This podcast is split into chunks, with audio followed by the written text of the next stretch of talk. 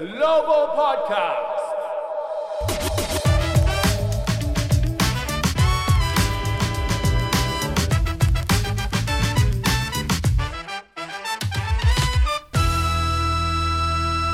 Hello and welcome to the Wizards Global Podcast. 皆さん、こんにちは。ザック・イクマです。NBA のシーズン開幕まで2ヶ月を切りました。今シーズンのスケジュールが先日発表されて、ウィザーズのシーズンオープナーは対トロント。八村選手と渡辺裕太選手の昨シーズン実現しなかった日本人対決がいきなり見られるかもしれません。さて今回のポッドキャストのゲストなんですが B リーグの琉球ゴールデンキングスそして日本代表の渡辺ヒュー選手ですウィザーズとは実際つながりがないヒュー選手なんですけど、まあ、僕自身オリンピック前からすごく気になっていた選手の一人でずっと話を聞ければと思っていましたヒュー選手はハワイで生まれ育ってもともとはバレーボールでオリンピックを目指していたエリート選手。でバスケで花を咲かせてきたのは本当にここ数年のことなんですけど今年の6月にはゴールデンキングスと契約を結びそして7月にはオリンピック日本代表チームに選ばれました。22歳とヒュー選手はチームで最年少でした。そして身長207センチはチームトップ。強化試合ではプレイングタイムがありましたけど残念ながらオリンピック3試合では出場機会がありませんでした。しかしチームがどんなに苦しい時でも彼のベンチから声を出してチームをサポートする姿勢が僕にとってものすごく印象的でした。今後も日本代表チームに欠かせないサイズがあるのでヒュー選手のこの先の成長ステップアップが楽しみですし日本バスケにとっても重要だと思います。今日から本格的にシーズンに向けて練習を開始するヒュー選手と昨日ズームをつないで話を聞きました。はいそれではインタビューです。Take a listen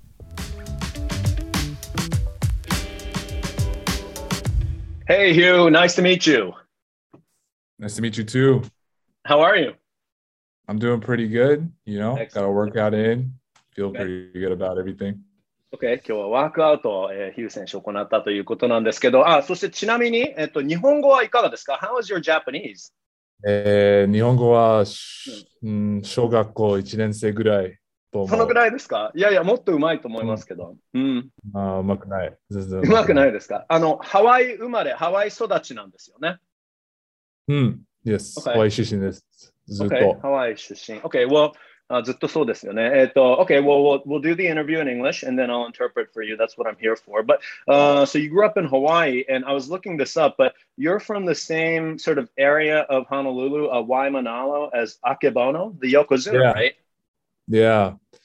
Ake, I, yeah, same town as Akebono. I remember growing up as a kid. Uh, uh-huh. There's like a little strip mm-hmm. mall. Yeah. Really small, not really well known, but mm. Akebono statue used to be there. Okay. And I remember whenever we went to go get ice cream, we'd walk by Akebono's statue, and I was like, this man is huge. okay. Even the statue is big, huh? Obviously. Statue is probably life size. Uh, I see. Yeah. I see. えー、っと、ヒュー選手は、えー、オアフ島のホノルルのワイマナロという地域の出身なんですけど、えー、実はあの横綱あけぼの関と、えー、同じ出身地で、で、あのヒュー選手も子供の時に、えー、近くのショッピングモールに行ってアイスクリームを買いに行く時に、えー、そのあけぼの関の銅像がそこのショッピングモールにあって、等身大の、えー、銅像ということで、ものすごくこの人大きいんだなっていうのを覚えてるっていうんですけど、And now you are in Okinawa right now, correct? うん、yes. Okay, starting your season, uh, preseason with uh, the Ryukyu Kings, uh, the Golden mm-hmm. Kings. Uh, does Okinawa remind you of Hawaii, or are there similarities? Yeah, mecha niteru. It's very similar. Okay. Yeah. Um, the beaches. I've been to a couple beaches. They're mm-hmm. beautiful. Um, okay. and then there's like a lot of military people here, and there's a lot of mm-hmm. military bases on Oahu as well. Mm-hmm. Um, and like just the people in general they just have like a chiller vibe you know mm-hmm, mm-hmm. i still think the people in hawaii are the best but okinawa okay. okinawa have been really really you know accepting and really you know fun to be around OK, OK。あの、そして今はね、あの、次、琉球あゴールデンキングスのシーズンに向けて沖縄にヒュー選手いるんですけど、あとてもハワイに似ているとね、今言ってましたけど、ビーチもあって、で、まあ、あの、兵隊さんね、アメリカの兵隊さんがたくさんえハワイにも沖縄にもいるので、その部分も似てるし、人がすごくいいと、で、あの、すごくリラックスしていると。ただ、まあ、僕からすると、あの、ハワイがやっぱり世界一だと思うけど、だけど、あの、本当に沖縄の人もいい人ばっかりで、あの、いい環境に恵まれていると言っていますね。And before I dive into basketball related questions, I actually, when I was doing the research, I was like, whoa, uh, I want to point out that you and I share the same birthday, and we're also both Toradoshi, uh, December 23rd. Mm, yeah, yeah, that's cool. I didn't know that. yes, uh, of course, you wouldn't have known. Um, however, uh, I'm much, much older than you, uh, or I guess maybe you could say you're much more youthful, you're much younger. Um, did you ever have a thing where this happened to me all the time? Um, your Christmas and birthday presents were like lumped into one gift. Did that ever happen to you? Time. Yeah, all yeah. the time. Yeah, I think uh, my parents did a pretty good job though of like trying to separate it, but yeah, yeah. I think you know my brother got overall more stuff. They just get you know amount of stuff and just split it. Yeah, on like yeah. the 23rd and 25th. But all my friends, yeah, exactly okay. how you said it. yeah, yeah. I think I actually asked for maybe slightly bigger gifts. I'll be like, okay, not the two for one. Just give me like something a little more than what I would just normally get on a birthday or something, you know. But、mm、あの、ヒュー選手と僕実はちょっと親近感が湧いてるっていうのはもう勝手に僕は親近感湧いてるんですけど、リサーチしてたら分かったのが僕と同じ誕生日なんですよね。我々同じ誕生日で12月23日、えしかも寅年。えー、ただヒュー選手は1998年生まれ、えー、僕より二回り若いんですけど、だけどその12月23日生まれの人でよく起きることってあるあるなんですけど、僕もそうだったんですけど、ヒュー選手もそうだって言うんですけど、あの、結構クリスマスと近いので、誕生日プレゼントとクリスマスプレゼントがなんか1個になっちゃうんですよね。何か1個プレゼントが、あのー、2つもらえるよりかは、1個になってしまうっていうことがあったりとか、まあ、少しね、あの、ヒュー選手のご両親もうまく分けてやってくれるようにはしたみたいなんですけど、だけどちょっと普通の人の、例えば7月に誕生日があってクリスマスがある時と全然ちょっと、あの、プレゼントの量が減るんじゃないかなと僕は勝手に思ってるんですけど、ヒュー選手もそうみたいですね。Um, all right, well,、uh, let's dive into the basketball questions. And first of all, big congrats on your summer. Um, you know, obviously you signed your contract with the uh, Golden Kings, but first, uh, playing for Team Japan, um, how did it feel uh, for you when you first selected to the Olympic squad in July? Oh, it was a huge, you know, rush of emotions. Mm-hmm.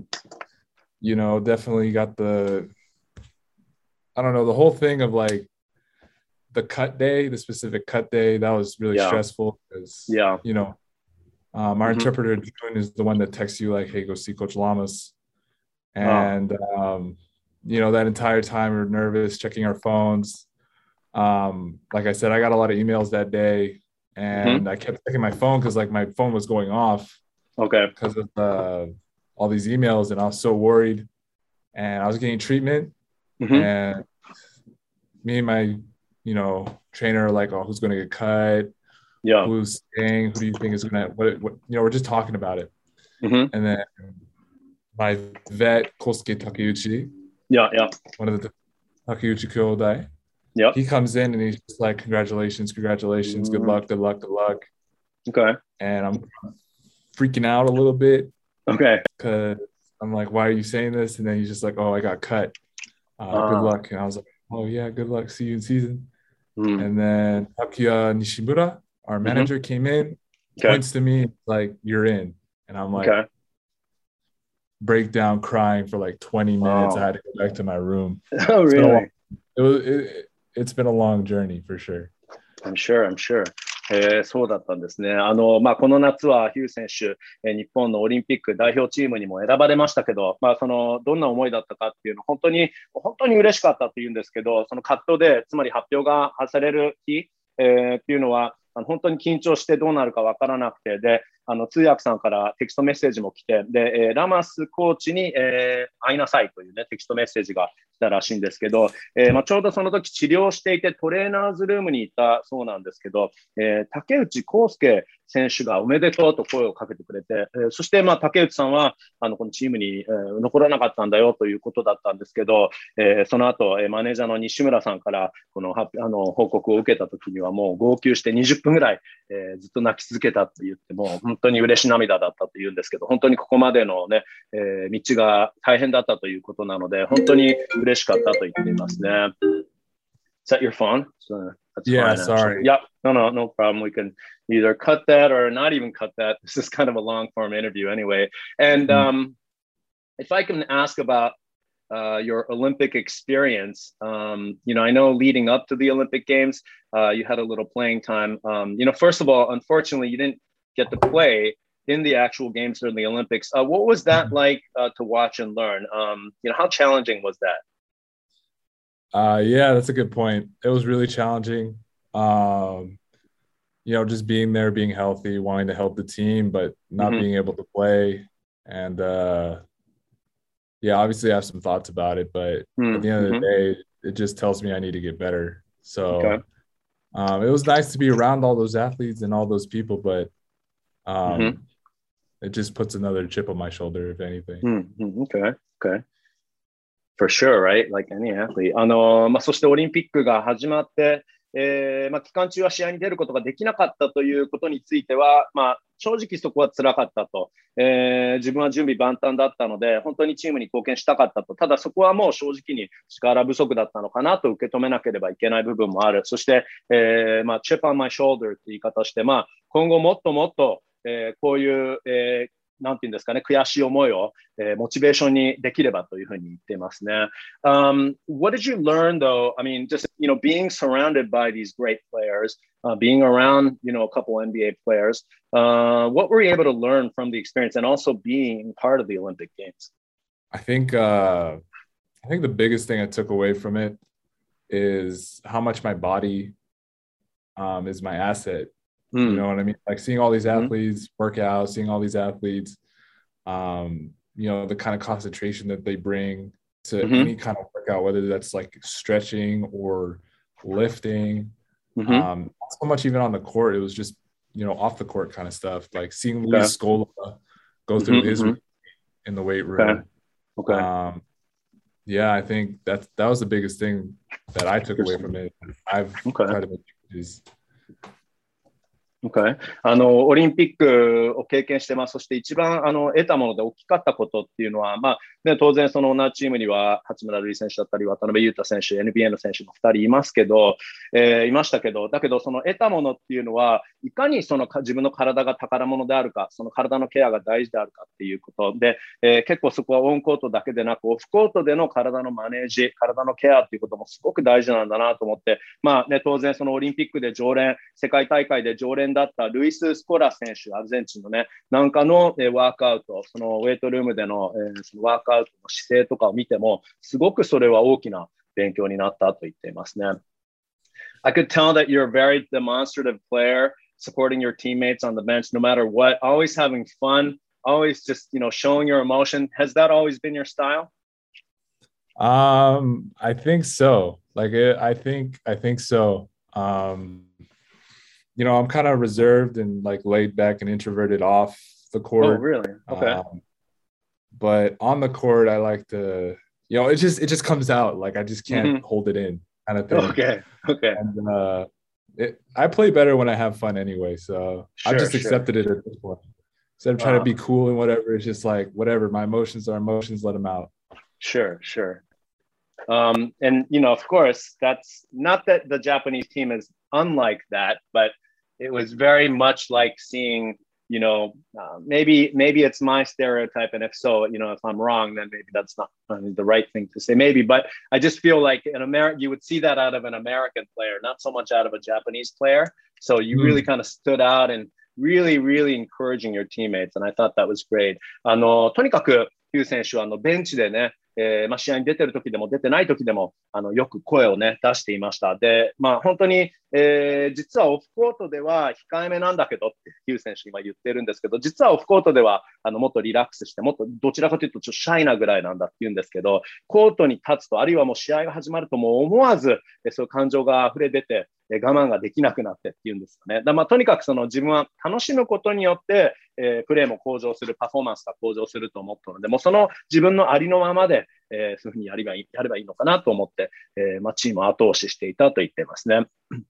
Uh, was there any particular player that you got to spend a lot of time with and might have learned from? Uh, you might have been able to pick your brain off of? Um, I think the two players that I spent the most time with was with mm-hmm. uh, Avi Schaefer and okay. Gavin Edwards. Okay. And uh, those guys, I mean, Avi's been a pro for like what four years now, and then mm-hmm. Gavin's been a pro here for eight, nine. Yeah. Um, so you know, them just telling me like, hey, do this, hey, do that. This is what we do. What you know, like maybe you should pick this up. Mm. Um, you know, definitely senpai kohai Mm-hmm, uh, mm-hmm. kind of thing. Okay. Okay. And was it the do this, do that? Is it related to basketball or is it more off court stuff? Is it training stuff, ca- carrying It's your both. body? It's Yeah. both. Yeah, especially with Gavin, he was, um, you know, telling me a lot of things. Even Ryan, uh, during the training camps, Ryan Rossiter, who didn't Mhm, make the team, unfortunately, but uh, both him and Gavin were like telling me a lot of things, telling me when to cut, telling me when Okay. to, you know, have Okay. a little bit more patience. Hmm. Um, and then off the court stuff, it was more um, Gavin saying a lot of things. Okay. Okay.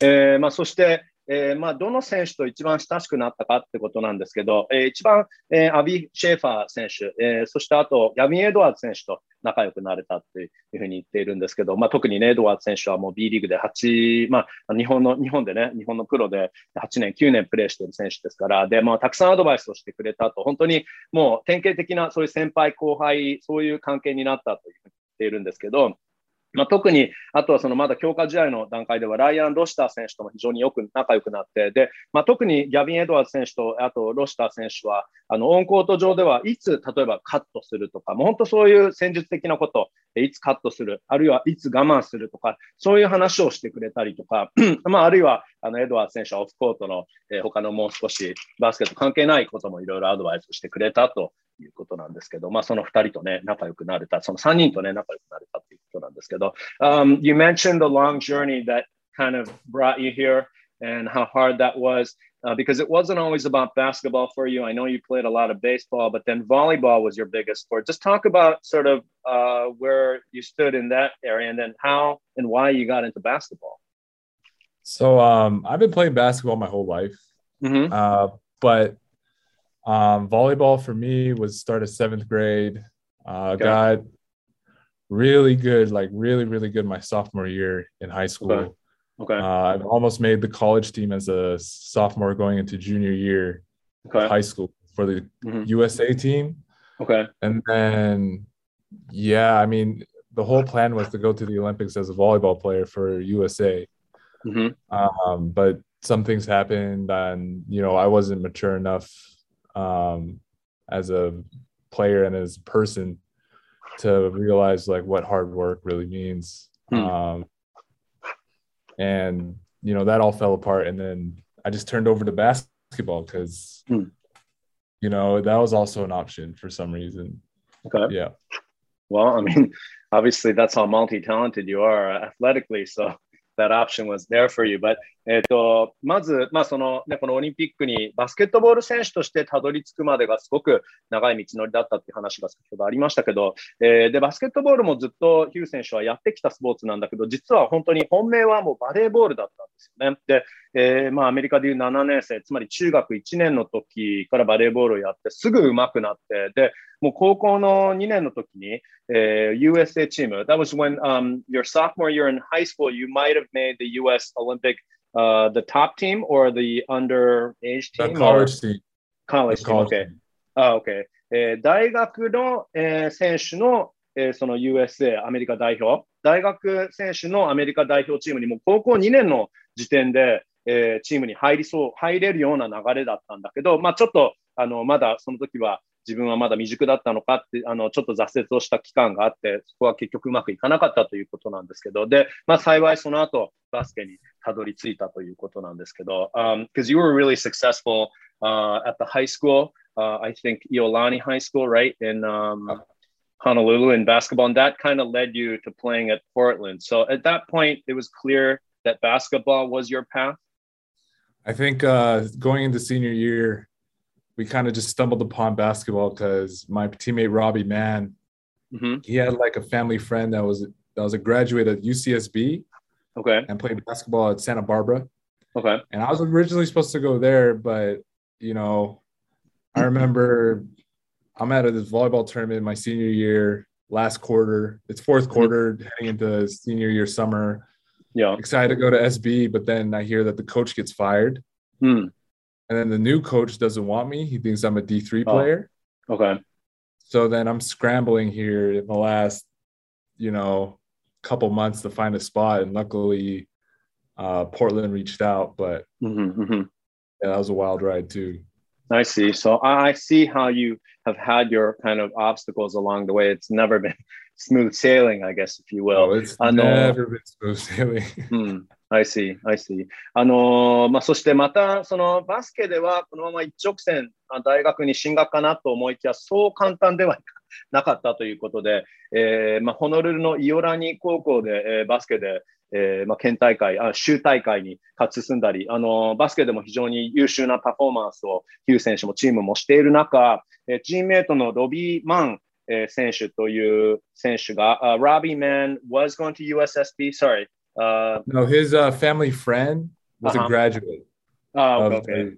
the UCSB okay. men's basketball team. あ、OK。あのその時のチームメイトのロビー・マン選手の、えーまあ、家族の友達が、えー、もともと、えー、UCSB カリフォルニア大学サンタバーバラ校の選手だったということで、そういうつながりがあったので、えーまあ、ヒュー選手も、えー、カリフォルニア大学サンタバーバラ校に進学、そのバスケで進学すると思っていて、その流れができていたところ、ちょうどそのえー、そこでコーチが、ヘッドコーチが、UCSB のヘッドコーチが解任ということになり、で、えーまあ、そのコーチには、えー、ヒュー選手はちょっと呼ばれていなかったとか、評価をされていなかった。お前は D1 じゃなく、え、ディビジョン3のレベルの選手なんじゃないかというふうに評価されてしまい、まあ、それも、あの、進学のオプションでなくなってしまい、そこで、まあ、ポートランド大学に声をかけてもらって、えー、ポートランド大学に進学、えー、ポートランド大学では2年、えー、プレーして、そしてその後昨シーズンは UC デイビス、えー、でプレーして、あのね、ここまで勝つあの進んできたということなんですけど、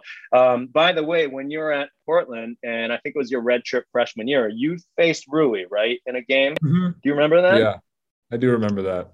Yeah, what was that like? Did you match up against him or?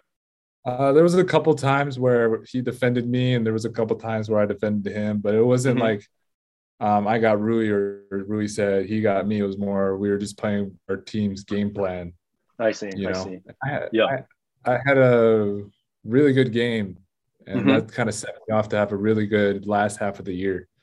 Mm-hmm. So yeah, that game was really important to me that year. Mm-hmm. Okay, so rather than the matchup itself, it was your accomplishment in that game that kind of you felt vaulted your basketball career to the next step. Mm-hmm. はい、そうなんですね。あの、ポートランド大学時代は、えヒュー選手は八村選手の母校、 えー、ゴンザガ大学、あの、ポートランド大学は八村選手の母校と同じウエストコーストカンファレンスなので、えー、ヒュー選手は大学1年の時に、えー、当時3年生だった八村選手と対戦をしてます。で、それが2019年の1月19日、えー、だと思うんですけど、その試合、ヒュー選手は23分の出場で8得点、6リバウンド、えー、八村選手が確かね、37分、17得点、9リバウンドですかね。まあ、八村選手らしい活躍の試合でもあったんですが、その試合よく覚えてるよと、え、ヒュー選手言っていて、えー、まあ、どちらかというと、そのマッチアップの、あの、時間帯もあったと、えー、八村選手が、えー、ヒュー選手をディフェンスする時間帯、そして、えーね、ヒュー選手が八村選手をディフェンスする時間帯もあったけど、どちらかというと、その、えー、1対1のマッチアップっていうことが印象的だったというよりかは、まあ、チームとして全体的にゲームプランして、まあ、戦ったゲームではあったんだけど、ヒュー選手のその試合の8得点、6リバウンドが、あのー、すごく内容のいい、uh, You didn't miss a shot that game. I think you were 3 for three, right? 内容のいい、えー、試合で、えーまあ、そこからその後半、えー、波に乗って、そして今のこの、まあ、日本代表だったり、琉球に加入するまでのこのレベルアップにつながったという意味ですごく、あのー、ヒュー選手自身、このすごく内容、すごくいい印象を持っているこのゲームだったというんですよね。As far as when you were defending Rui, I mean, could you tell that this guy was headed to the NBA? I know that Uh, he was rated highly at that point that you know draft nicks were looking at him uh, in the upcoming draft but could you tell that oh man this guy i'm facing an nba a future nba player I think uh, I think I kind of knew that my redshirt year. Mm, we went okay. to Gonzaga, and I just remember yeah. him taking a uh-huh. coast to coast basket. Uh, and he went through like all five of our players, and I was just like, "This, uh, this guy's different. This guy's okay. so different." okay, okay, I see. あので、まああのヒュー選手はね、1年目レッドシャート えー、プレーをしなかったんです本当の1年目っていうのはプレーしてなくて、その時にチームが、えー、ゴンザガと対戦した時に、八村選手が、えー、5人をもう抜くコーストコーストのプレーを決めたと、それを見た時にもヒュー選手は、この選手はちょっと、八村選手はちょっと違うんだなっていうことを感じていたそうですね。Did you get to spend time with Rui this time around? Um, not really. It was more mm-hmm. me, Avi, and Gavin the entire yeah, time. Mm-hmm. Uh, yeah, but you know, got to talk to him a little bit. He was yeah. trying. He was trying to go to Hawaii, so he was asking me about Hawaii oh. a lot. But okay, okay, good guy. You know. Yeah, yeah, yeah. For sure, he's uh, um, so there weren't any like basketball related advice or advice that maybe you might have seeked out as far as you know become, turning pro yourself. From Rui, no. Okay. I've never asked him anything. Okay. And what did you tell him about Hawaii? What was the uh, sort of what was the uh, tidbit that you you shared with him about Hawaii? He was he was trying to figure out which island to go to. Okay. Okay. Uh, and I was just telling him different types of islands, and he was telling me what he was looking for. Okay. Yeah. I see. So Basically. was it was he looking for a an Oahu setting, or was he looking? Could you tell that he was looking? You know, he was interested in a different island. I think he was more suited to like Lanai or Maui. Okay. Uh, What's the first based island? Off, based off of what Ma- uh, Lanai or Maui? Lanai, Lanai to, Lanai to this Maui. Yeah, over Maui, right? Yeah. Maui. Okay. Yeah. Okay. あのであと今回はまあ八村選手と、えー、まあ話す機会ってあんまりなかったということなんですけど、えーまあ、ただ八村選手からヒュー選手に、えー、今度旅行でハワイにあの八村選手が行こうか検討しているみたいなので、えー、ハワイ島のことをたくさん聞いてきたということで、えー、ただあの八村選手がこういう島、こういう環境を求めてるんだよっていうことに対して、それはきっとおそらくヒュー選手の出身地のオアフ島じゃなく、えー、マウイ島かラナイ島、えー、もうちょっと自然が多い島ですね。えー、もうちょっとそこ人口が少ない島がおすすめなんじゃないかと、えー、ヒュー選手は八村選手に、えー、アドバイスしたそうですね。Um, all right, so uh, you yourself uh, have turned pro and will be playing with Ryukyu. So, um, first of all, what went behind that decision? Because I think you had a year left of uh, college eligibility. I had uh, two years left if you count the whole two COVID years. thing. Oh, sure. Okay. Uh, mm-hmm. But um, you know, at the time I thought, you know, I, I was just coming off an injury or coming off surgery in my right hand. Mm-hmm. I didn't play at all at Davis because of that surgery. Mm-hmm. Um, I was looking around. Um, the NBA program I wasn't really interested anymore that I was in. And then so it's just a basketball decision of just like, where am I going to get the, you know, where am I going to become the best player that I could be at the fastest rate? Mm-hmm, because mm-hmm. I never thought I was going to make the Olympic team. I mm-hmm. never, I thought I was really behind in terms of development. And I only had we only have two years until like the next World Cup here in Okinawa. Yeah. Yeah. So I was yeah. like, where do I need to go to get, you know, the most experience and become the best player that I can be? I see. I see. Turning pro was, you know, that decision. えー、そしてですね、あの今年から、えー、ヒュー選手は、えーまあ、プロ入り、 えー、するわけですけど、まあ、ゴールデンキングスと契約を結んで、まあ、その理由についても、実は大学でもあと2年プレーできたんですね、エリジビリティはあったので、まあ、なぜその今、このタイミングでプロ入りするかということについて聞いたんですけど、まあ、実は昨シーズンはあの右手の手術もあり、ほとんどプレーができなかった。で、現時点、その NBA という道よりかは、ちょっと違う道の方がいいのではないかというふうに、えー、ヒュー選手考えていて、で、まあ、あの正直、今年このタイミングでオリンピックに選ばれるっていうことも、僕は思っていなかったということなんですけど、えー、まあ、幸い選ばれて、えー、で今後では、じゃあ日本代表で、えー、その活動していくには、特に2023年の沖縄の、えワールドカップ、えまあ、その時に一番そのトップの状態で臨むには、やっぱりもう今、この道を選んだ方がいいんではないかという、そういう思いで、えー、今回 B リーグ入りをしたということなんですね。やっぱり2023のワールドカップですよね、次のね、代表チーム。Because that's sort of one of your, I guess, biggest goals now, basketball wise, is to try and do everything you can uh, to try and perform at the highest level to help Team Japan, right? Yeah, I'm trying to close the gap between me, Rui, Utah. You know, the Utahs, the Rui's, the the Udai Babas. I need mm-hmm. to close the gap as the 12th man. Mm-hmm, mm-hmm. You know, supposedly the weakest link on the team to make this okay. team a lot stronger. I see. あの、まあ、ヒュー選手曰く、えー、自分も日本代表ではやはりその12スマン、 えー、12人目の選手、12人目のレベルの選手だという、やはりそういう認識なんですけど、えー、だけどその自分と八村選手、自分と渡辺裕太選手、あと自分と馬場雄大選手、そのトップ3とこの12番目の僕との間のギャップをできるだけ縮めればというふうに、縮められればというふうに言っていますね。Um, Now, you actually have the way you kind of got connected with the JBA, the Japan Basketball Association, is also quite unique, right? Tell me about that. Yeah. So, you know, um, it was two different ways. First was, you know, my mom sending a cold email saying, like, hey, my son's really tall. He can jump. Okay. Yeah. Basketball, look at him, please. Send a couple uh-huh. highlights. Uh-huh. And then the second way was um, my friend and teammate, Tahiro Diabate, uh-huh. who used to play basketball at Niigata. Uh, okay. Uh, in high school. Uh-huh. And uh, yeah, he's really, he has like connections to Crusher. Tomoya mm, Higashino. Okay. Okay. And yeah, so Higashino-san was keeping up with me through Tahiro. Mm-hmm, and mm-hmm. then yeah, they came over to Portland mm-hmm. my freshman year to check out a practice. Okay. Um, Higashino-san and Coach Lamas. And uh, yeah, it just went from there. Okay. Um, and I like how your mom was like, uh, you're really tall. Uh, like at the time, and I think you're uh, what six nine right now or yeah. six, yeah. So 207 cm. At the time, like when Higashino-san saw you at Portland, how tall were you then? Uh, I think I was the same. Okay. Maybe okay, so were, okay, okay. Maybe and shorter. Tahiro-san, Niigata no, uh, what's the name Niigata of your friend? Koko? Hmm. Tahiro Diabate. Yabate-san? Yeah.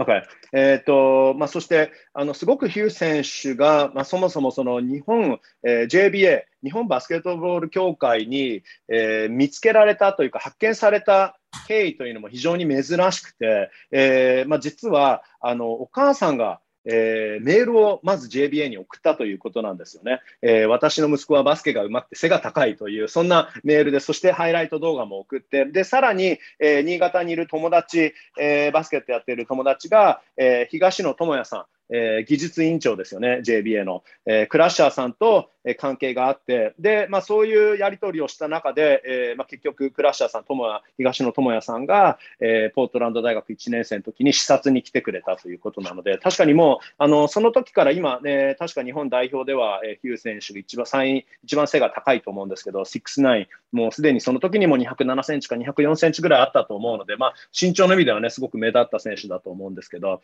um, also, I think your parents, uh, there's some unique things about your relatives, um, including your uh, paternal grandfather uh, being an NFL player, right? Is that right? Uh, Doug Hogan? Yeah. yeah, Doug.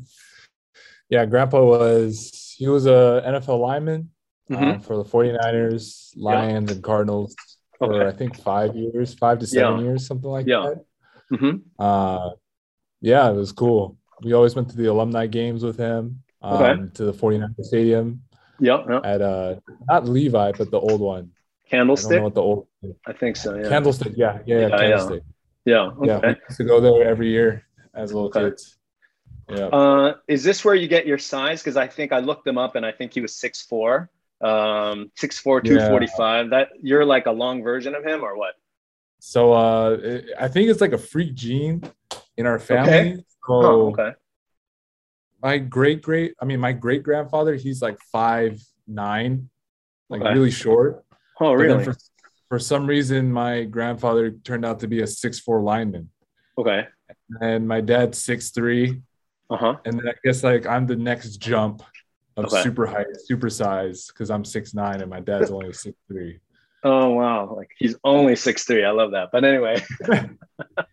あの、あと、ヒュー選手のおじい様は NFL の選手だったんですよね。えー、I looked it up、えー、1953年から58年まで、えー、6シーズン、49ers、ライオンズ、カーディナルスでオフェンスラインマン、えー、タックル、そしてガード、つまりクォーターバックを守る、用心棒のようなオフェンスラインマンだったんですけど、えー、アルムナイゲーム、えー、OB の試合にも 49ers のキャン昔のキャンドルスティックパークに、えー、よく子供の時に観戦に見に、あの試合見に行ったっていうんですけど、えーまあ、この身長、ね、おじい様も、えーまあ、1950年代のプレイヤーで、もう当時193センチ、6'4 ですから、やはりその身長っていうのはおじいさんになんですかって聞いたら、まあ、そうだと思うんだけど、実はそのおじい様は193センチだったんですけど、そのお父さん、つまり、えー、ヒュー選手のひいおじい様は、えー、175センチぐらいしかなかったというので、おそらくおじいさんの代から突然大きくなって、で、お父さんも、えー、190センチ、6-3なのでと、ただ、あの、ヒュー選手の言い方、たった190センチだからって言うんですけど、そして僕はそこからさらに伸びて、まあ、207センチなんだけどということなんですけど。And then also the way your parents, because your parents met in Hawaii, right? The way your parent, your yeah. mom is Japanese, so the way your parents met is unique too, right? Tell me about that. Yeah, so my mom won Family Feud in uh, Japan Okay. And it was really cool because she grew up really poor and then, you know, all her clothes are thrifted basically. And mm. then the other team was really, really rich, like Okanemochi. Mm. And had like, you know, designer sweaters and like slacks and really nice dress shoes. And they saw like my mom's team and they're just like, oh, you know, they're not going to win. They all look really dumb. But okay. yeah, my mom won. And yep. then free trip to Hawaii yeah. And then my dad, he was broke after okay. college. And okay. his college roommate was just like, come to Hawaii. I have a job for you. Uh-huh. And my dad was like, what's the job? And his college roommate said, you know, if I told you, you wouldn't come. Okay. Shows up. Turns out he's an assistant athletic director at a state prison. Okay. and, wow. Um, yeah. So, and then my dad was doing these odd jobs in construction. Mm-hmm mm-hmm. uh, near McKinley High School where my mom was taking English classes. Okay. And, and, my mom walks out, and my dad thinks, you know, she's she's pretty. Ask her out on a date. Okay. Uh, um, Kai for fireworks, and uh-huh. then my mom shows up three hours late because the bus breaks down. Okay. But my dad waited, and if he okay. didn't wait, I wouldn't be. That, so, that yep. is true. That is true. And where did your dad move from then, by the way, in the states? Oh, from Oregon. Oregon, OK あのー、まあ、そして、えー、実はこのご両親の出会いっていうのもすごくユニークで、えー、これ以前記事でもちょっと見かけたんですけど、今改めて聞いてみたんですけど、あの、お母様、もちろん日本の方で、で、えー、これは昔、えー、ファミリーフィールド、おそらく日本だと100人に聞きましたっていうクイズ番組だと思うんですけど、で、まあ、その、えー、渡辺家の方はそんなにお金持ちでなかったとヒューさん言うんですよ。で、相手チームはすごく金持ちで、こんな奴らに、あのこの金持ちのファミリーには勝てないだろうっていうふうに、あのヒュー選手、そのご家族言ってたっていうんですけど、だけど、まあ、見事相手チームを倒して、で、ハワイ旅行を勝ち取ったっていうんですよね。で、ハワイがすごくそれで良くて、お母様はそこでハワイに残って英語の勉強してたと。で、一方、お父様は、あの、オレゴン州のポートランドに、オレゴン州に住んでた、住んでたんですけど、その時ちょっと仕事があまり見つからなくて、ハワイの、なんと刑務所で、そのちょっと仕事のきっかけがあって、で、刑務所でアスレティックディレクターをやっていたそうなんですけど、まあ、さらに他のいろんな仕事をしている中、ハワイのマッキンリーハイスクールっていうところで建設のお仕事をしている時に、ちょうどその同じ学校でお母様が英語の勉強していたと。で、そこで出会って、で、まあ、お父さんがお母さんにちょっと今度、あの、デート行きませんかって、まあ、OK が出たそうなんですけど、えー、なんと、えー、花火、花火でしたね。えー、fireworks, said, いや、花火を見に行くということでね、えー、そのデート、予定を立てたのが、なんと、あの、お母さんがバス、乗っていたバスが、えー、故障してしまったのか、3時間デートに遅れてしまったと。えーまあ、しかし、そこはお父さん、辛抱強くずっと待ってくれてたみたいなんですね。待ってくれてなかったら今の自分がいないよというふうに言っているので、That is a great story. I'm just thinking about every generation in your family and including yourself too, because you've been kind of bouncing around now too. So uh, it seems like that's like you know having these adventures is just uh, in the blood, in the bloodline, I guess. I guess so. I mean, we don't really do it; it just happens to us. I see. I see. I see. We don't. We, we don't know why. It's okay. weird. Okay. 冒険好きのファミリーっていうわけではないんだけど、どういうわけだか、こういうふうにここまでなっていて、何かその3代続けてみんな冒険をしているということなんですけどね。Uh, let's real quickly wrap up, uh, just asking about basketball. Um, what are the areas that you're trying to hone in your game? In your game, Um, mm, I think uh, becoming a little bit more perimeter oriented. Mm-hmm. Uh, I modernized my game a little bit because mm-hmm. I'm just a hook shot dude right now. Okay. Um, and then I've gotten into yoga recently because okay. I want to make my body more flexible so I could get down on defense and move a lot easier. Okay. Okay. So, あので、えっ、ー、と、そこは、it's interesting that it's defense is yoga, right? And then for offense, it's just, I guess, repetition, right? あの、で、バスケに関しては今どういう部分を磨いていきたいかっていうことなんですけど、やはり、あの、自分ももっとモダンな今のバスケに合うバスケ選手になれるように、もっと外から得点できるようにしたいということですね。今はちょっとフックショット主体になっているので、まあ、そのジャンプシュートとか、そういう部分を何度も繰り返し練習して磨いていきたいと。で、ディフェンス面に関しては今、あの、ヨガに取り組んでいて、えー、体がもっと柔軟になって、あの、ね、柔らかくなって動くようになれば、ディフェンスもレベルベルアップできるということなので、えー、まあ、それが、え今のこの渡辺、えヒュー選手のこのバスケ面での目標ですね。And we touched on the Golden Kings a little bit for your own career, but for the team, I think this is the team that's been really successful the last four seasons. Just looking to get over the next hump. Uh, I think you guys are uh, looking to get your fifth straight division title, but obviously looking to get to the first B League final. So, uh, give me your thoughts about how uh, you want to bring and help this team uh, the upcoming season. Well, looking at them last year, I'm going to get you know a little specific. Mm-hmm. Uh, you know, Dwayne got hurt. Mm-hmm. Cooley was just playing 35 minutes, and that's pretty hard on his body. Yeah. And then Tilly got hurt too, so they had a lot of injuries. Um, so you know, I just want to give them a break and okay. take care of their bodies a little bit more instead of playing 38 minutes a game. Maybe get that down to like 28 minutes a game or 30 okay. minutes a game yep. so that they could go harder. And I'm coming in going hard for 15, 10, 15 minutes. Okay. And, you know, it's just going to be an onslaught of, um, you know, energy from the big man spot. And, okay. Okay. You know, I think that'll get us over the hump. I think, mm-hmm, mm-hmm. you know, every single final team has had like a Gavin Edwards or Ryan Rossiter or a Takeuchi Kyodai. Mm-hmm. So, you know, me and Avi are next in that mm-hmm. line. Yeah. Um, so I think I could help out a lot in that. Okay.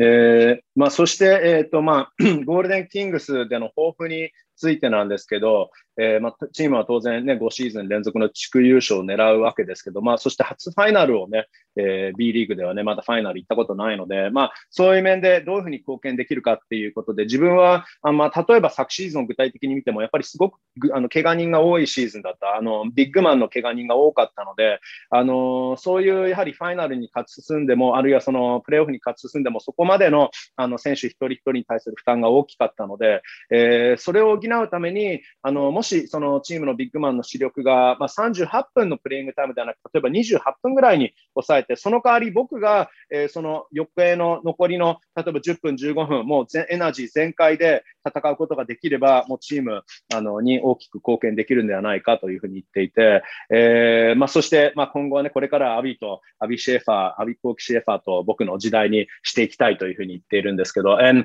uh, what are your workouts like、uh, at this moment as you're getting prepared for the preseason? Mm. So right now, you know, as a team, we're doing like practice one day, weightlift the next day, practice one day, weightlift, and day okay. off. Okay. Um, but starting tomorrow, we're starting real practice. Okay. Um, so pretty excited for that. Okay. And we'll see how it goes from here. Okay. えーまあ、そしてここまで、えー、ゴールデンキングスとはあの練習、1日練習、その翌日ウェイト、でまた練習、そしてウェイト、大体あの4日、えー、そういう練習かウェイトをやって、そしてお休みというここまでスケジュールが組まれてきたんだけど、明日からも本格的に練習が始まるので、本当にプリシーズンに向けて、えー、楽しみだと言っていますね。And, you know, one last thing, uh, what would be your sort of your ultimate goal? I know you talked about, you know, the next big um, tournament or the next big goal for you would be the 2023 World Cup, but what is your ultimate goal in basketball? I don't think I really have an ultimate goal. I have like these like little five year goals, two year goals. But mm. you know, I think the ultimate goal is just looking back on it and being pretty happy with it. Okay. Um, because basketball to me is just a challenge. It's not, mm-hmm. you know, it's not a balls life kind of thing for me. As okay. you know, some other people, it's just a challenge, and I just want to have a lot of fun with it because okay it, it's it's such a fun challenge to have in my life. So yeah. Sure. Do you have sort of an image of yourself, let's say not just five years, but 10 years, maybe let's say uh, past your basketball career? Do you have some sort of image in mind for yourself?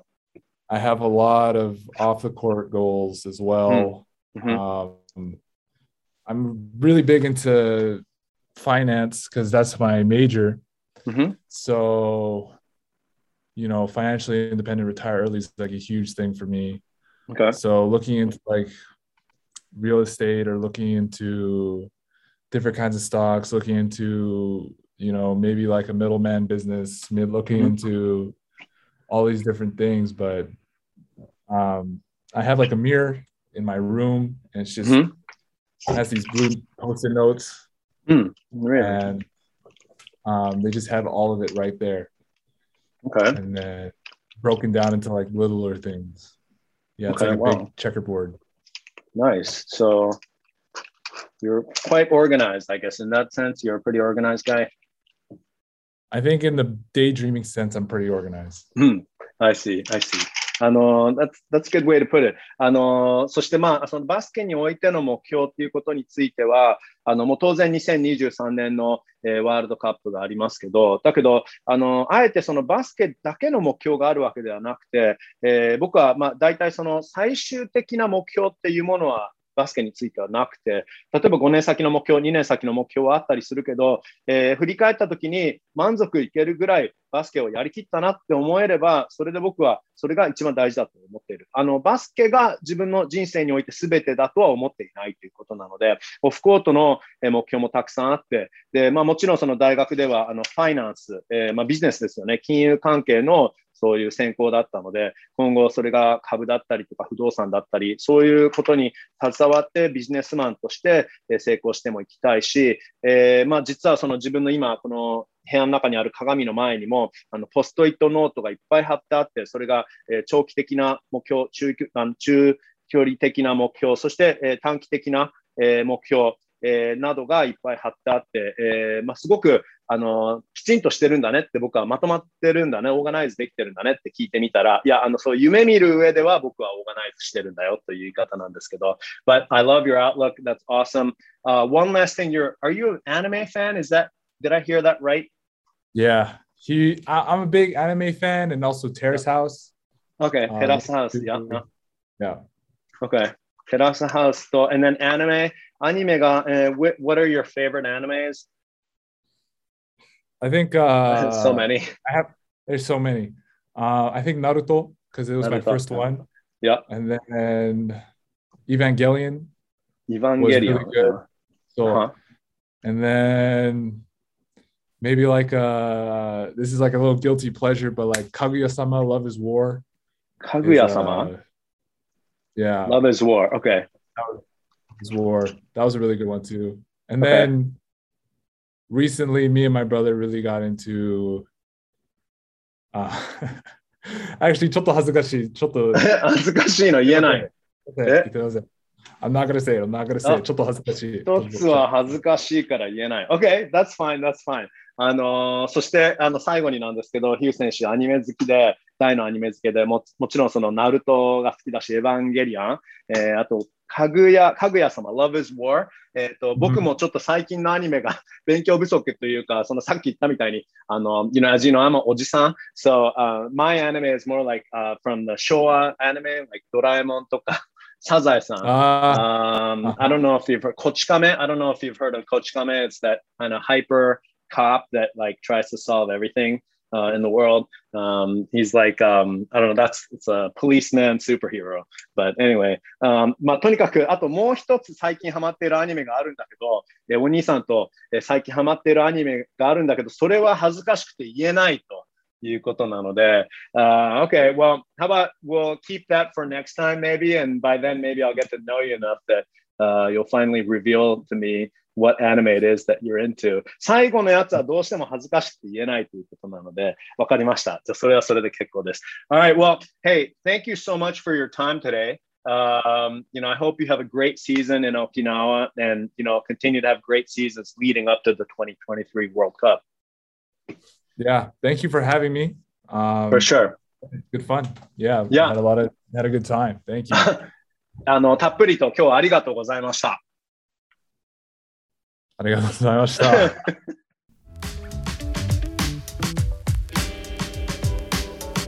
はい、ヒュー選手、ありがとうございました。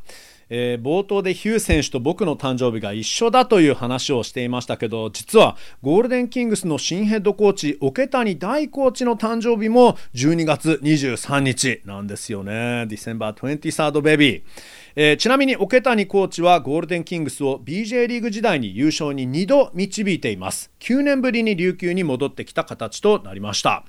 えーそしてチームのビッグマンについてヒュー選手が先ほど話してくれていた部分なんですけど僕はしっかりと訳せきれてなかったので、えー訳しきれてなかったので付け加えますと、えー昨シーズン琉球はデュエイン・エヴァンズ選手が怪我そして、えージャック・クーリー選手は1試合に35分くらいプレーしなければいけない状況だったのでその分今シーズンヒュー選手がビッグマンのポジションにチームに厚みをもたらせればということでした、えーあとこれまで B リーグで王者になってきているチームには絶対的なビッグマンエドワーズ選手だったりロシター選手そして竹内ブラザーズなどが必ずいるので、まあ、ヒュー選手曰くこれからは僕とかアビ・シェーファー選手がビッグマンの軸になってチームを引っ張っていかないといけないというふうに言っていました。琉球の今シーズン開幕戦は9月の30日ヒュー選手曰く何がテンションが上がるかと今年新しくオープンした沖縄アリーナでプレーできることがすごくテンションが上がると言っていましたね、えーコートのクオリティもすごいしファンからしたらもうバスケだけでなくこれはもうエンターテインメントを味わえる空間だと NBA のアリーナみたいだと言っていました、えーそして早く満員のお客さんの前でプレーしたいとヒュー選手言っていました。いやまだ22歳とはいえ本当にここまで面白い道を歩んできた渡辺ヒュー選手。今日はありがとうございました、えーそしてリスナーの皆さんも今日も最後までありがとうございました Thanks for listening to the Wizards Global Podcast Goodbye everyone